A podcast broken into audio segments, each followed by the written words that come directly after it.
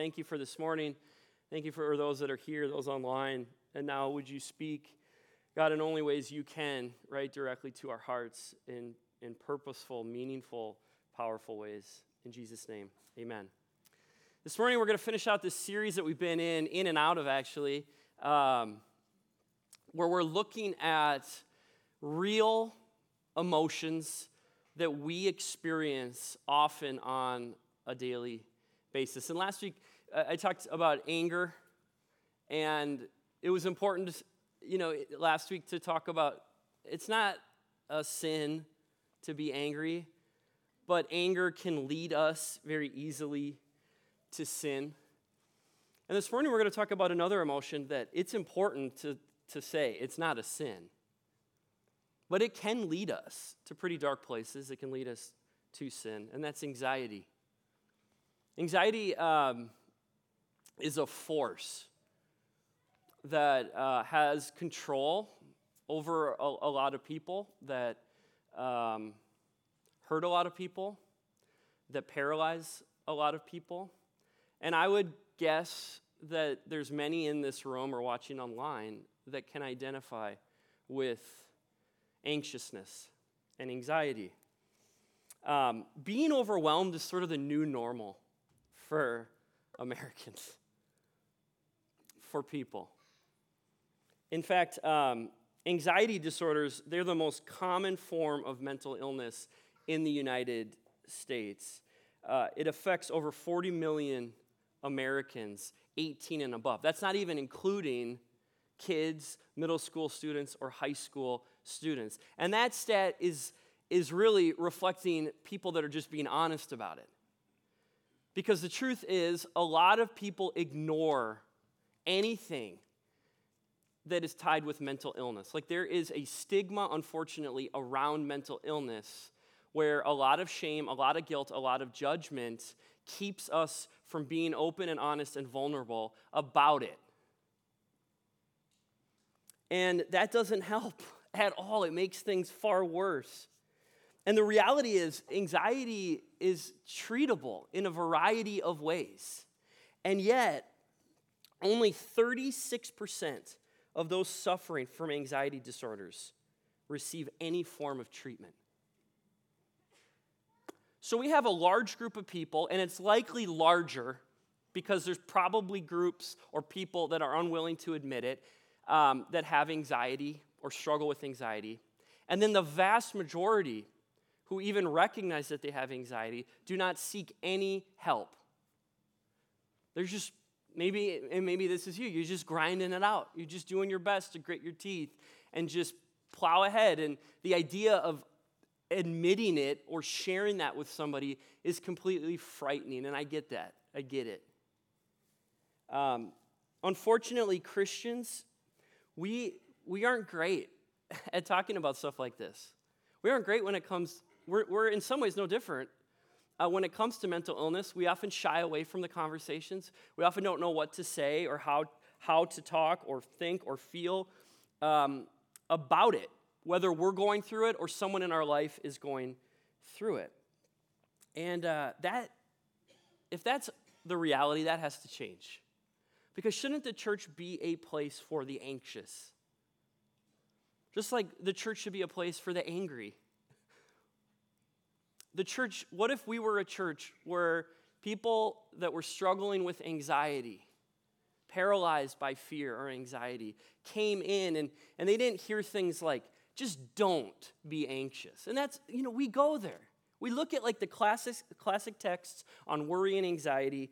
Uh, Matthew 6, Jesus says, I tell you, do not worry. Uh, or Philippians 4, it says, just don't, don't be anxious about about anything. And how we read those texts often is, is, is we hear it and we read it and we go, just don't, just stop. Just stop being anxious. And I actually don't think that's what Jesus is saying. I don't think that's what Paul was saying.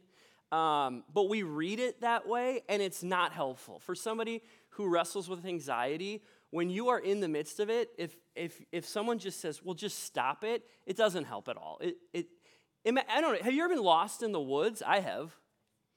And uh, if you're like lost, and somebody says to you, just don't be lost anymore. that doesn't help. That's, it's sort, that's sort of what it's like when you are anxious and somebody just says, don't be anxious anymore. Um,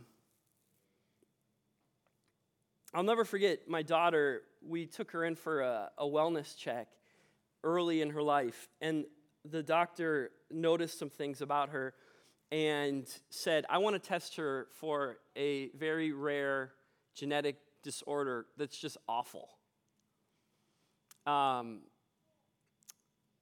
which will dramatically change her life, your life, and it involves a lot of suffering and pain.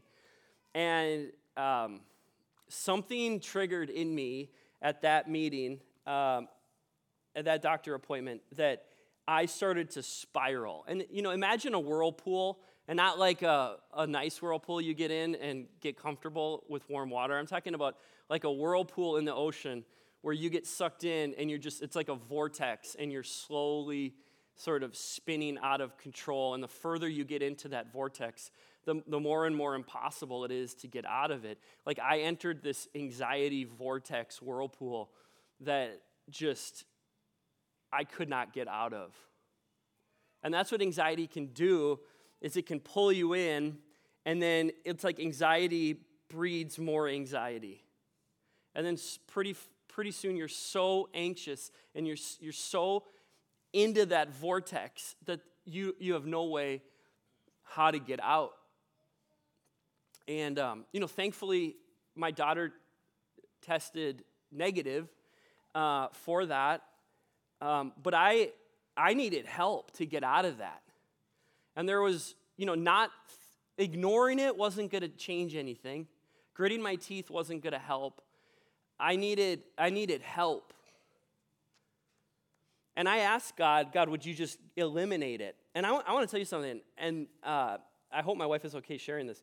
My wife had anxiety for a really long time, and one time um, she texted me, and it would often happen at night, and she's like, Can you come up here? I'm having like an anxiety attack or one of these episodes. And I was used to this happening, and so I, I went up there, and when I got up there, I looked at her, and I, she was like smiling. I go, This is a really weird manifestation of anxiety. Um, but she's like, I, God like healed me. I, and so I, I have seen God for real, like miraculously touch somebody and heal them in that moment. But I've never had that happen in my anxiety. and I, I, am not going to begin to try to explain like the rationale for why God says yes to things or why he doesn't, because I don't know. But I can tell you, he can heal you in, a, in, a, in, in the blink of an eye. But sometimes he says no and it doesn't mean that he's cruel or he doesn't love you. It means that there might be something more purposeful for that anxiety or that, that suffering. What if our anxiety could actually move us to be more like Jesus? And I get it, like when we have anxiety, a lot of times we just want to survive it. And talking about purpose and anxiety could sound like to you cruel or insulting. But I've discovered in my life that when I embrace uh, suffering with faith, um, and I choose to believe that God is, is up to something, despite how I feel, that um, the, the suffering is a bit more tolerable. It, it gives a, a sense of hope, and it might just be a little glimmer of hope, but sometimes it's just a little glimmer that we need to take a step forward. And if my stress or my anxiety can ultimately bring me closer to God, then I want to relish in the fact that God loves me enough to use my anxiety or whatever my suffering to draw me closer to Him. And I just want to tell you if you're anxious, Jesus gets your anxiety. He does. Because what I want to show you this morning, I'm not going to try to, you know, we have a propensity to want to fix. And I'm a guy, I want to fix things. I see a problem, I want to fix it. And I think about anxiety and I want to go, what do I tell people exactly what to do to fix their anxiety? And I wish I could do that, but I can't. but what I want to show you is I want to show you that there that Jesus understands your anxiety because he himself has experienced it in tremendous ways.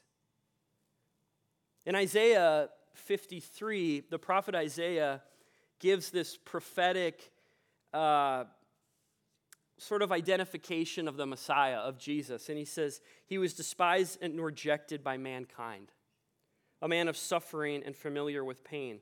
Like one from whom people hide their faces, he was despised, and we held him in low esteem. And we think of Jesus as a superhero, and I mean, he is, but uh, at the time, he was rejected, despised. And when it says that he was a man of suffering, the King James says he was a man of sorrows. A lot of pain in the life of Jesus, a lot of sorrow. And I would, I would believe that that meant that there was anxiousness and stress in his life. And maybe there was no greater time that he was a man of sorrow than in the Garden of Gethsemane. Matthew 26, verses 36 through 44. This is the story.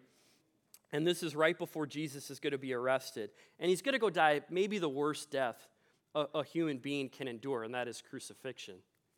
The Romans had mastered the art of suffering. And crucifixion was sort of their pinnacle idea of maximizing a person's suffering. And Jesus knew this is what the Father was asking him to endure for us on our behalf. It says this, and this is right before Jesus' arrest. Jesus went with his disciples to a place called Gethsemane, and he said to them, Sit here while I go over there and pray. He took Peter and the two sons of Zebedee along with him, and he began to be sorrowful, sorrowful and troubled. Here's that prophecy coming sort of to fruition.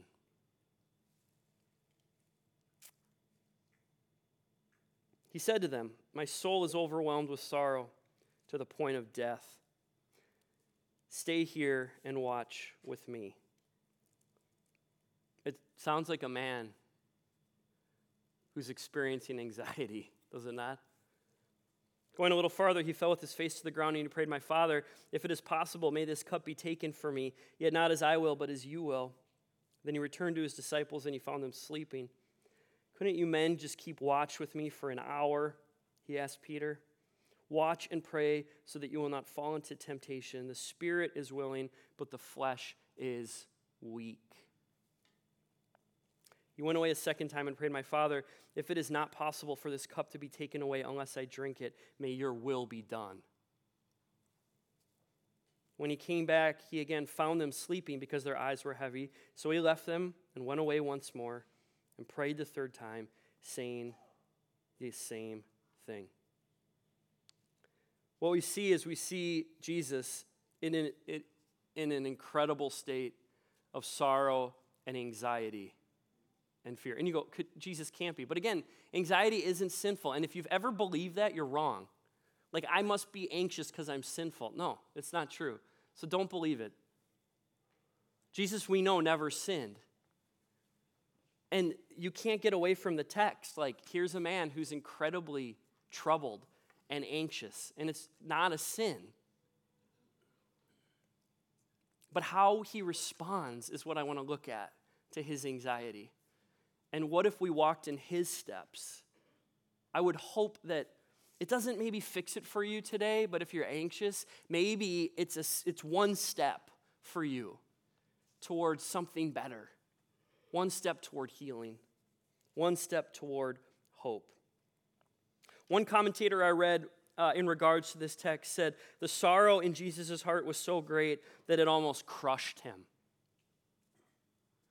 We see here a man literally being emotionally, spiritually crushed before he's about to be physically crushed.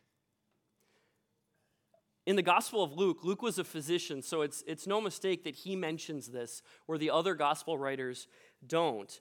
He says this in terms of this moment in the Garden of Gethsemane. He says, and being in agony, this is Luke 22, he prayed more earnestly and his sweat was as it were great drops of blood falling to the ground.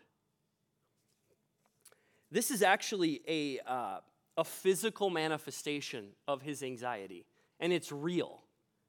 It is called hematidrosis. It's a rare but very real medical condition that causes a person to sweat blood.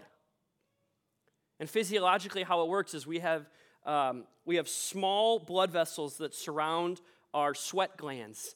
And when, uh, when a person experiences incredible anxiety, those blood vessels can rupture and a person can literally sweat blood. When you look up this real physical uh, condition, the cause of hematidrosis, extreme anguish. Jesus is at like a next level anxiety where literally his body, the, his blood vessels are rupturing and he is sweating blood. And so if you've ever wondered if Jesus really understands, you know, what it's like to have an anxiety attack or a panic attack or your, you know, your your struggles or your suffering, yeah, he gets it. He gets it. He understands it. Like he's been there and he wants you to know he gets it and how bad it is. But Jesus um, shows us how to respond. Because we don't see a man in this, in this anguish give up. He keeps going. And maybe there's some lessons for us to help us keep going and not give up when we're anxious. Here's the first thing don't go alone. In the midst of your anxiety, uh, and again, a lot of this has to do with the stigma around mental illness, which needs to change.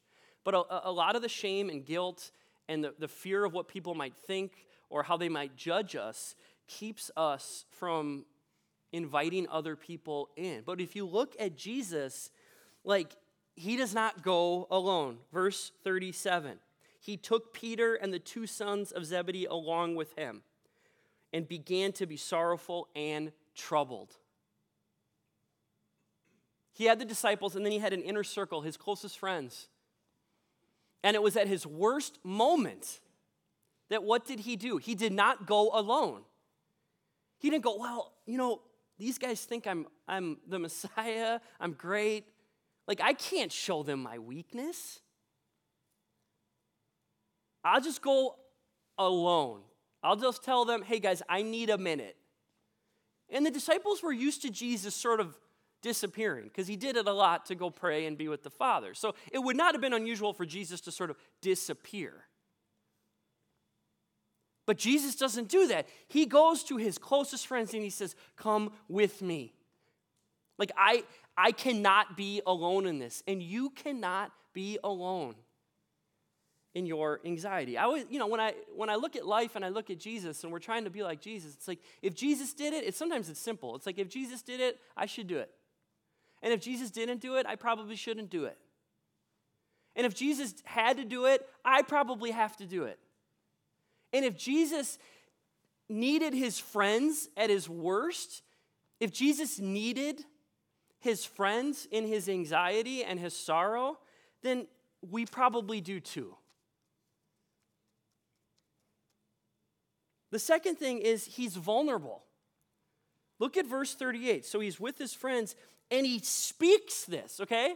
He tells them, My soul is overwhelmed with sorrow to the point of death. Stay here and keep watch with me. So he doesn't just bring them with him and he's like, okay, now at least I have their physical presence, so I'm not alone.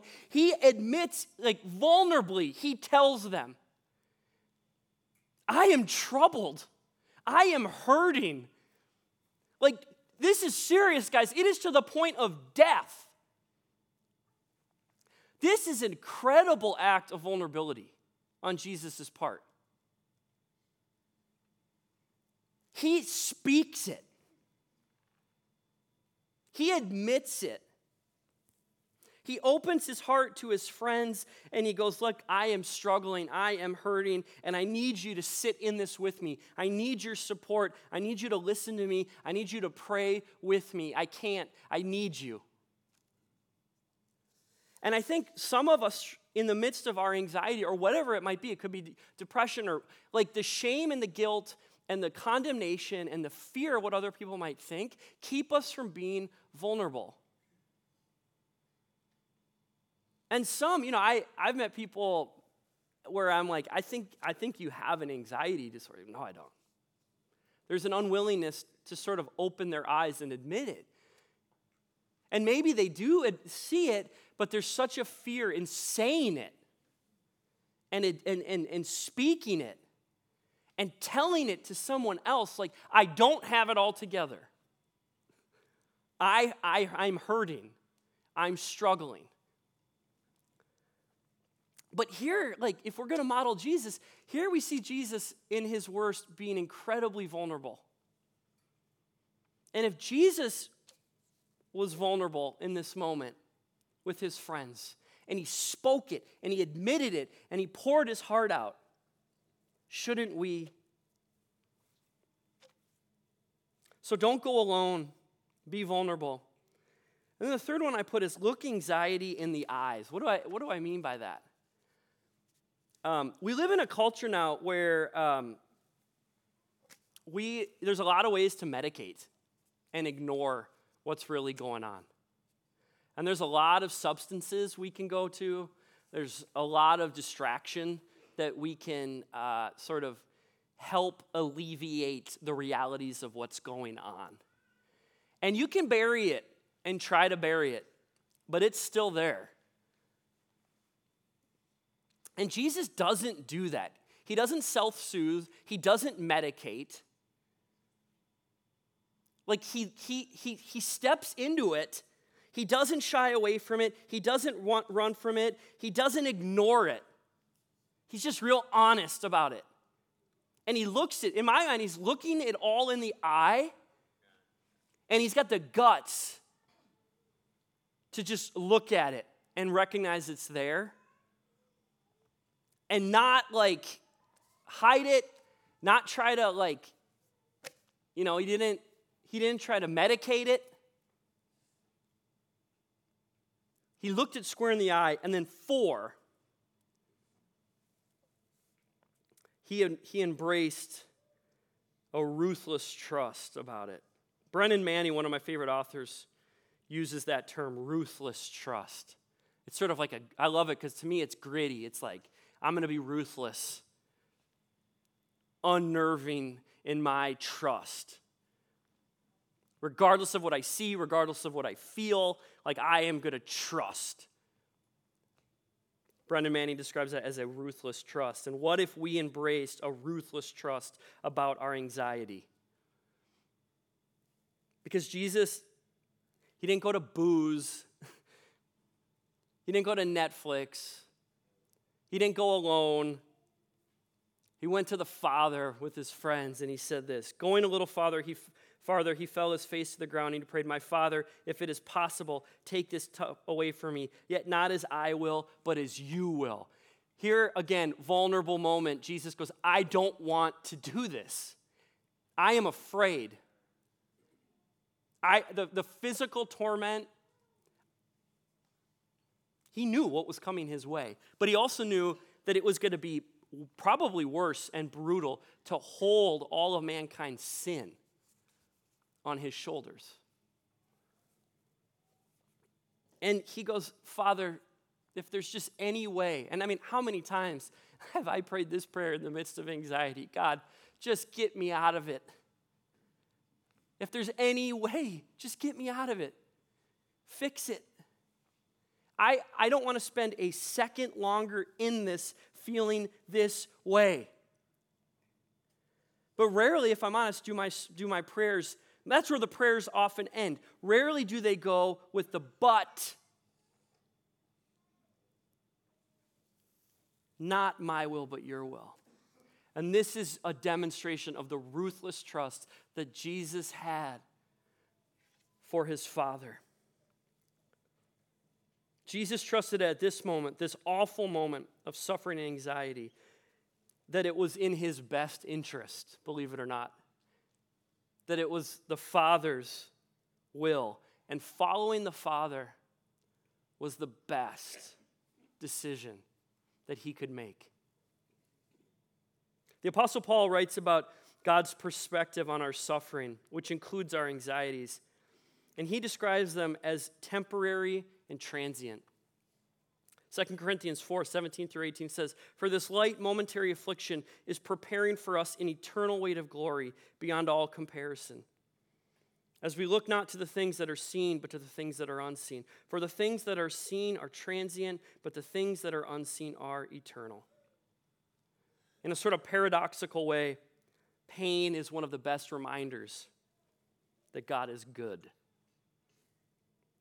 More than comfort and peace and health, pressure and anxiety can push us to know God, to know Jesus a man of sorrows, whose redemption through death on a cross utterly reframes how Christians view suffering. If you deal with anxiety, as I do, it's perfectly okay to ask God, why are you allowing emotional suffering in my life? He can handle that question, and you should ask it. But what if we went beyond that question with these questions. Why are you trying what are you trying to develop in me, God? How is this momentary affliction preparing for me an eternal weight of glory? Might that uh, perception, or that perspective rather, help change the way we look at our anxiety? May it create in us a ruthless trust that God still loves us, that God cares for us, and that He loves us so much that He would use our anxiety or our suffering for ultimate good. It was love that, that kept Jesus on the path. And it was obedience that kept Jesus, obedience to the Father that kept Jesus on the path. But there was a, a trust that despite the pain, the turmoil, the anxiety, that it was temporary. And that the glory of what he accomplished on the cross certainly outweighed that temporary season of anxiety. Aren't you glad he didn't give up? So, as we close, um, and I'm to, would you stand? We're to pray as we close. I want to pray for you. Um, I just, I hope you'll know that uh, Jesus gets it. You're not alone in it. And I, I long that our church and our church needs to be a place where the anxious can come and not be afraid of what people might say or awkward conversations or judgment, but a place where someone could come in who's feeling incredibly anxious and go, finally, I, I'm not, I don't feel like I'm alone in this. And I pray that we'll hear stories of people's healing. But to recognize that Jesus refused to go alone, that he had the courage to be vulnerable, to look at his reality and look at his anxiety square in the eyes, and to yet, despite all of that, embrace a ruthless trust that God was there, that God was good, and that good can ultimately come from our worst. Let's pray. Lord Jesus, I just pray for those who uh, might be struggling this morning or those who might watch this later and are struggling. Would your uh, peace and comfort that transcend understanding cover them? And I pray that you'd give them, God, the courage to not go alone, to be vulnerable, to open up, to surround them with good people that can understand and support and encourage, to be willing to admit and look you know, their, their truth in the eyes, and to ultimately embrace a trust, a ruthless trust, God, that you love them, that you care for them, and that you, God, can use their worst for ultimate good. Something that outweigh the glory will certainly outweigh the momentary affliction. We claim that. We thank you, Jesus, that you didn't give up. And help us not to either. We love you. We pray it in Jesus' name. Amen. Hey, thanks for being